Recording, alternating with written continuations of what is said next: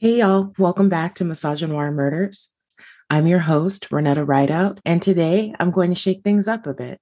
I know at the conclusion of the last episode, I told you all that the next story would be about Jakisha Brown, but I've decided to hold off on that one for a minute and instead will bring a little light to this podcast. Today, you'll hear a tale of survival. Survival born out of violence and terror within our heroine's relationship. All the stories I've shared so far have included intimate partner violence endured by the victims. After hearing these stories, I've noticed that most of us ask the same question Why didn't she just leave? And hey, no shade, I'm guilty of it too.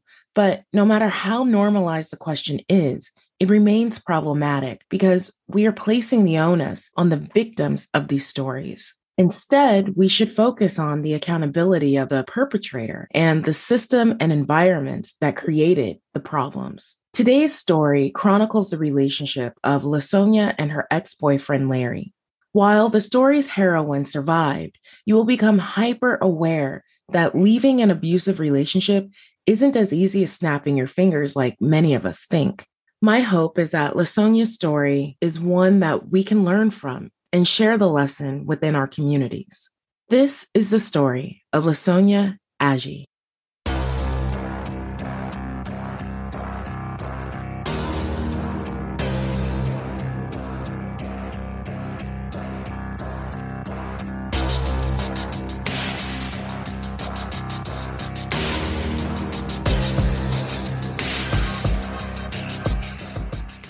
Lasonya Agee lived the last four years of her life in absolute terror. You see, she was in an incredibly violent and terrifying relationship with her boyfriend, Larry. The couple lived in Chicago, Illinois, with their son. Lasonya shared on her GoFundMe campaign that her relationship with Larry became abusive after the birth of their son in 2017.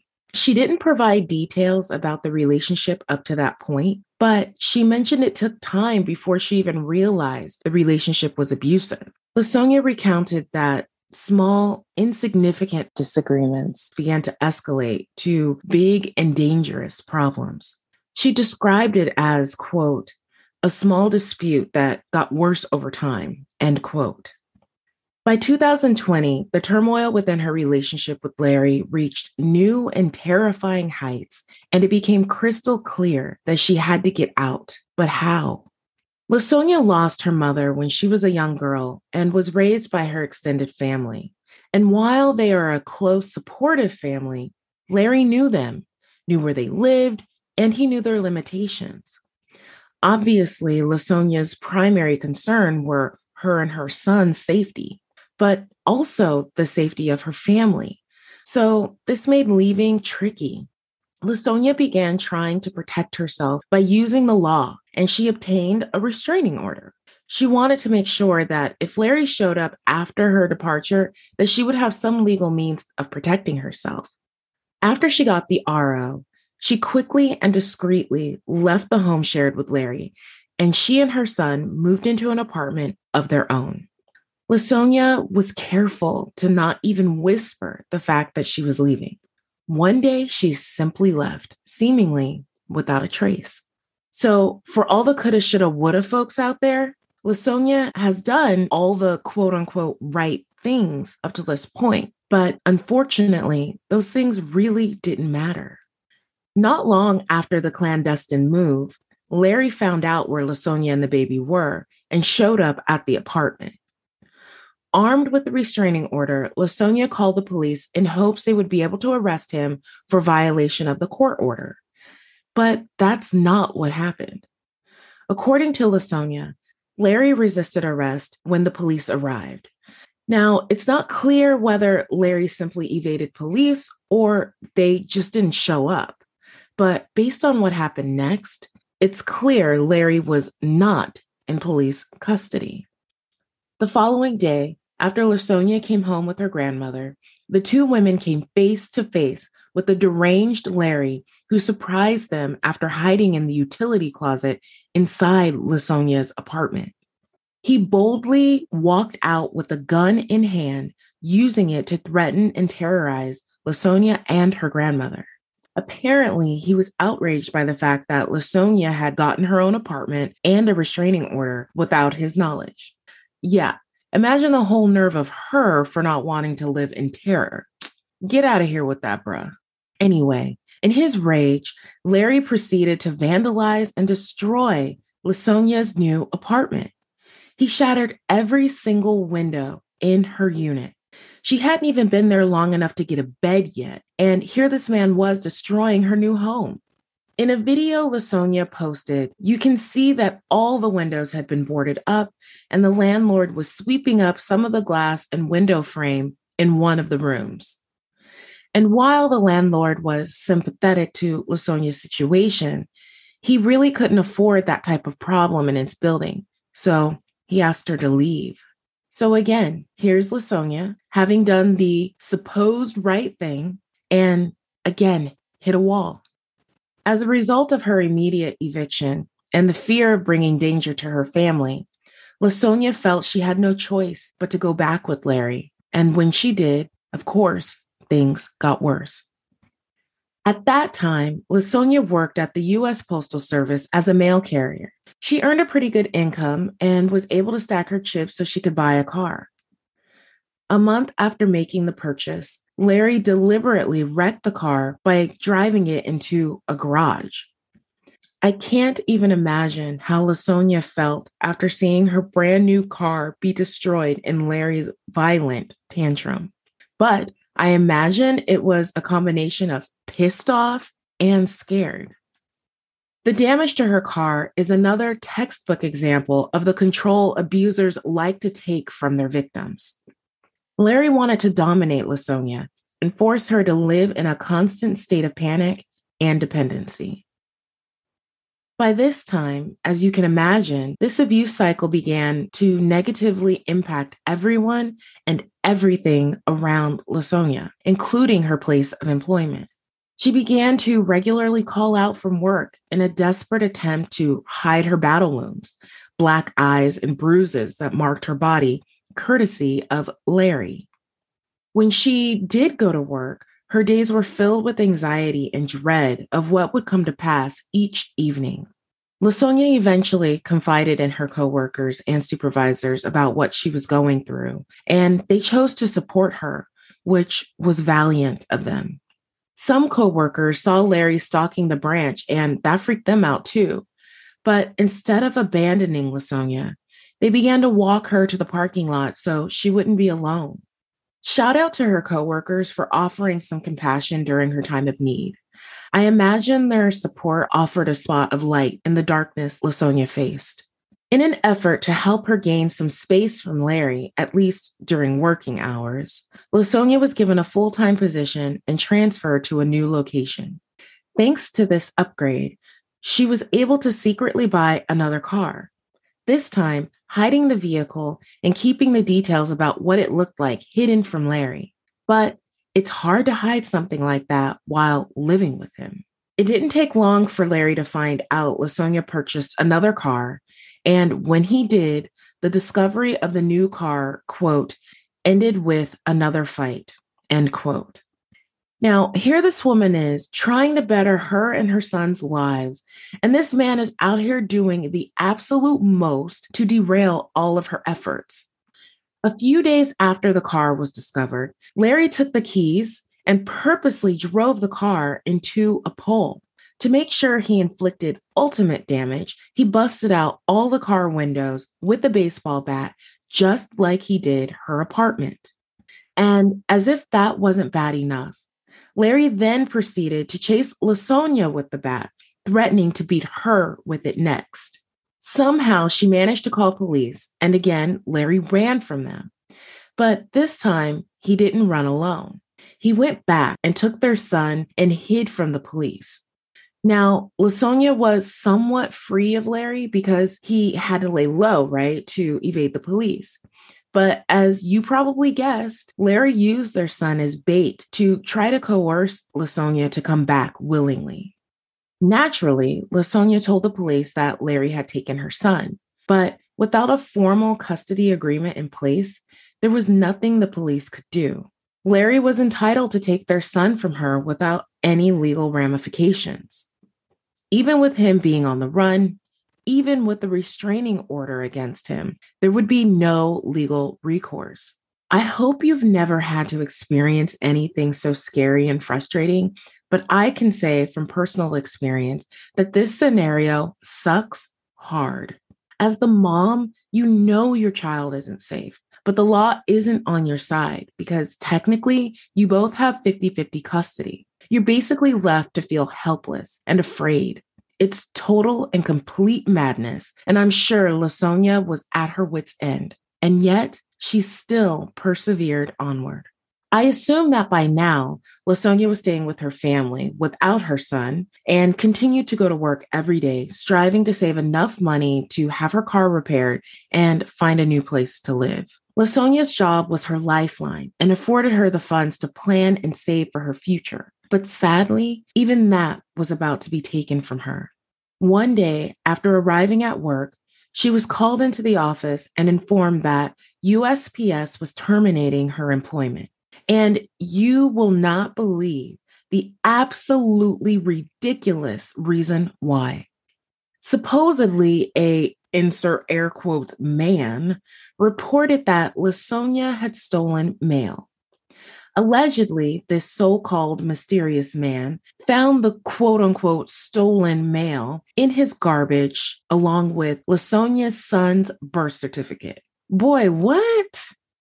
Like, for real, this is the stupidest concocted story ever. So, you mean to tell me this woman who was recently promoted and is desperate to keep her job by all accounts is just going to steal some mail then proceed to throw it away without even trying to cover her tracks along with her son's birth certificate, somebody make it make sense. I honestly can't believe this story was credible enough to cost Lasonya her job, but I guess they had to make the best decision they could based on the complaint. I don't know. Lasonya's narrative doesn't further explain if the identity of the man was ever revealed or whether Crazy Larry actually admitted he was the culprit. However, there's a pretty strong implication that Larry was behind this whole fiasco. The loss of her job was a hard pill to swallow because obviously she needed that job. It was the only thing she had that gave her some independence and chances to get free of Larry's clutches. But it was what it was. I'm not sure whether Lasonya found employment elsewhere or if she just saved up as much as she could during her time at the post office. But she continued to push on and was able to get her car fixed, and she even continued looking for a new place to live. One day, she came across an ad for an apartment that was for rent, and it fit her budget perfectly.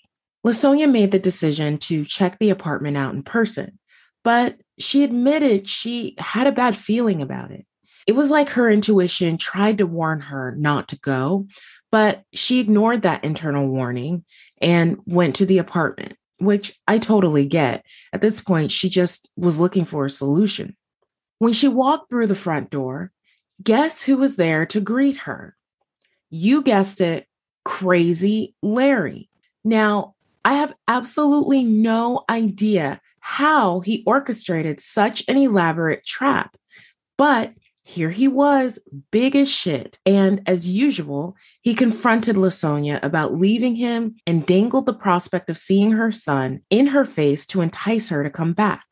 So obviously, this man is seriously unwell in the head, but his ploy worked because that day, Lasonya made the decision to go back to Larry. By this time, she was just exhausted and completely run down and needed time to regroup. The worry and longing for her son, combined with the loss of her job, was just all too much. But because our girl is a fighter, she wasn't with Larry long. As soon as the first opportunity presented itself, she took her son and got the hell out of Dodge. Yes, sis. Yes. Listen, the fight in Lasonya's soul amazes me. She never stopped trying to get away. In so many of these cases, Victims are often too immobilized by their justified fear and stop trying to run. This was not Lasonya's experience, and her courage continued to push her forward. But per the usual, she was still accessible to Larry. He stalked her and would show up at random places to attack and fight her.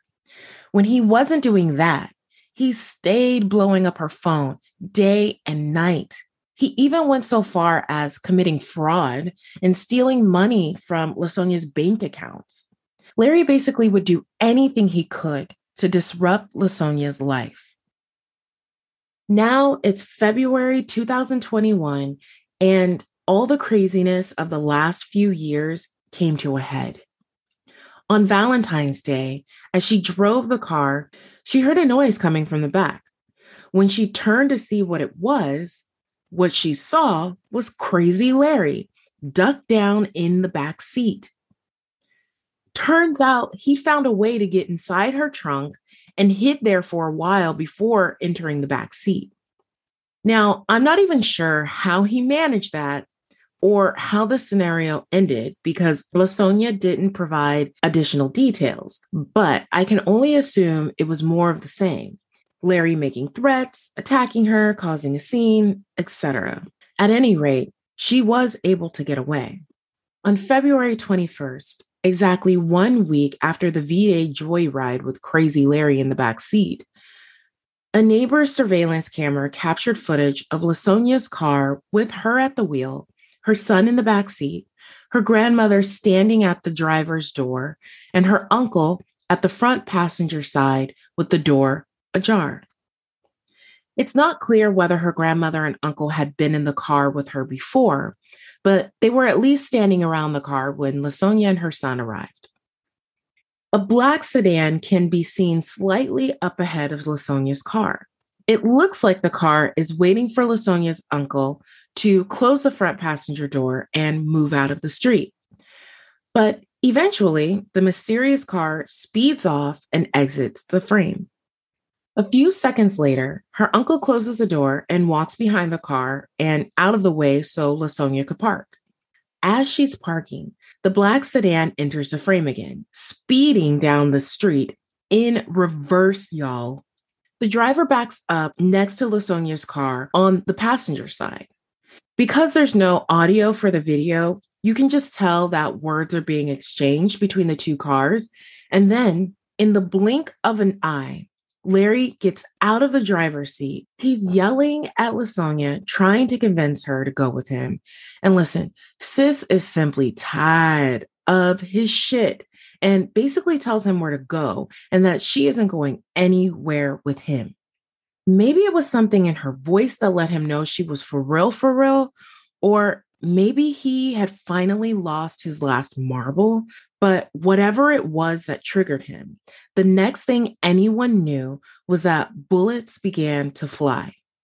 Larry shot Lasonya first, then shot her uncle behind the car. As all that was happening, Lasonya's grandmother made a very speedy run for it and almost made it to safety when the violence turned to her. Larry shot her in the back as she was running. With everyone's defenses totally down, he then took the opportunity to try to finish Lasonya off and shot her several more times with their son inside the car. The man was so gung ho about inflicting this act of violence on the victims that when he hopped out of his car, he didn't put it in park. So, as he's out there shooting people, his car begins to roll forward. It was this that snapped Larry out of his murderous rage, and he jumped into his car and sped back down the street out of frame. The neighbors who captured this video were scared to death that this fool would come back, so they waited a minute before approaching the vehicle and the victims. Just then, Lasonya's three year old son can be seen crawling over the seats and out the driver's door, trying to get his mom to move. Thankfully, the boy was unharmed. Lasonya said in an interview with Regina Waldrop for NBC5 Chicago News that her son was trying to help her up and saying, quote, come on, mom, come on, end quote. The poor little boy had to see his father shoot his family, and now his mom was down and bleeding. What was going through his young mind? It really just breaks my heart to even speculate about what he was thinking and how he felt. It was at that moment when the neighbors realized there was a child present. By the account of the woman whose camera filmed the whole scene, they were afraid the shooter would return. They'd already called 911, but they wanted to get the baby out of there. So all these neighbors started cautiously but purposefully entering the frame, each person tending to a victim. Most of the focus was on poor Lasonya and her son. Eventually, help arrived and transported the victims to the hospital. When it was all said and done, at least 19 bullets were shot at Lasonya's car and family that day. Lasonya's body caught most of those rounds. She was shot 11 times, mostly in her pelvic area and legs. However, she posted a photo of one bullet hole in the bottom right corner of the back of her head. Her grandmother and uncle were shot eight times between the two of them, but by the grace of God, everyone survived. Lasonya shared that she was terrified because Larry still was not in police custody. Even now, I cannot confirm whether Larry was eventually arrested because I was only able to find one official news source that reported on this story, and there's been no follow up. Lasonya even commented about the lack of media coverage and how it seemed like no one was even looking for him or cared. And sadly, this is all too familiar. The stories of Black women being attacked in any capacity are hardly ever given any attention from the media and law enforcement alike. Meanwhile, their attackers walk among the general population, free and capable to harm or kill again. Lasonya was eventually released from the hospital, and her GoFundMe campaign was successful. Many generous souls helped her surpass her goal, and from what I can tell, she took the money and is laying very low. I can only hope she relocated somewhere outside of Chicago and hopefully is living in peace with her son while healing from the trauma they endured. As for Crazy Larry, I have no idea what happened to him. I do know that after the shooting rampage, he went live from one of his social media accounts to basically show his little followers how touched he is in the head and to incoherently ramble about what he did. He talked about how he was tired of running. I assume he was referencing running from the police and made veiled references to suicide. It's hard to know for sure what he was trying to say because his rant was all over the place. One thing that did stick out, though, was Larry's claim that he loved Lasonya so much. Sprinkled throughout his word vomit was this declaration of quote unquote love. He made it sound like it was the love that forced him to commit these heinous acts of violence against Lasonya for years. If you want to hear his ramblings, which I do not recommend, but you know, do you, you can listen to it on Lasonya's GoFundMe page. The link will be in the episode description. And hey, while you're there, leave a donation if you can. I'd like to address this so called love Larry has for Lasonya. This is something a lot of abusers say about their victims, and they often blame said love for the atrocious acts they commit. I can't help but wonder what led Larry down this road. My mind immediately turns to his childhood and environment. Maybe he grew up in a home where abuse was normal, or perhaps he was neglected and unloved and grew up to be super insecure. Now, I know not every person who was abused or neglected grows up to shoot their partner 11 times, but there are enough statistics out there that acknowledge many abusers had abusive or neglected upbringings. This calls to mind Lasonya's son. He was born into violence and witnessed many violent behaviors and tendencies throughout his young life. There's no telling how these experiences may impact his life as an adult. But my hope is that he obtains the mental help he will need to unlearn some of the horrible things he absorbed. I truly hope he is away with Lasonya healing in his own way. In closing, if you or someone you know is enduring abuse of any kind, you don't have to go at it alone. There are resources available to help. Beyond seeking legal assistance, research has shown that victims who seek structured assistance from programs designed to deal with these types of events have higher odds of freeing themselves from their violent relationships. As we learned from Lasonya's story, simply leaving isn't easy and can still risk your life and the lives of those you love. The best chance you have is to get help from those trained to assess your level of danger and systematically remove you from harm. For help or more information, please reach out to www.loveisrespect.org or the National Domestic Violence Hotline at 1 800 799 SAFE. That's S A F is in Frank E. Or you can text START, S T A R T, to 88788.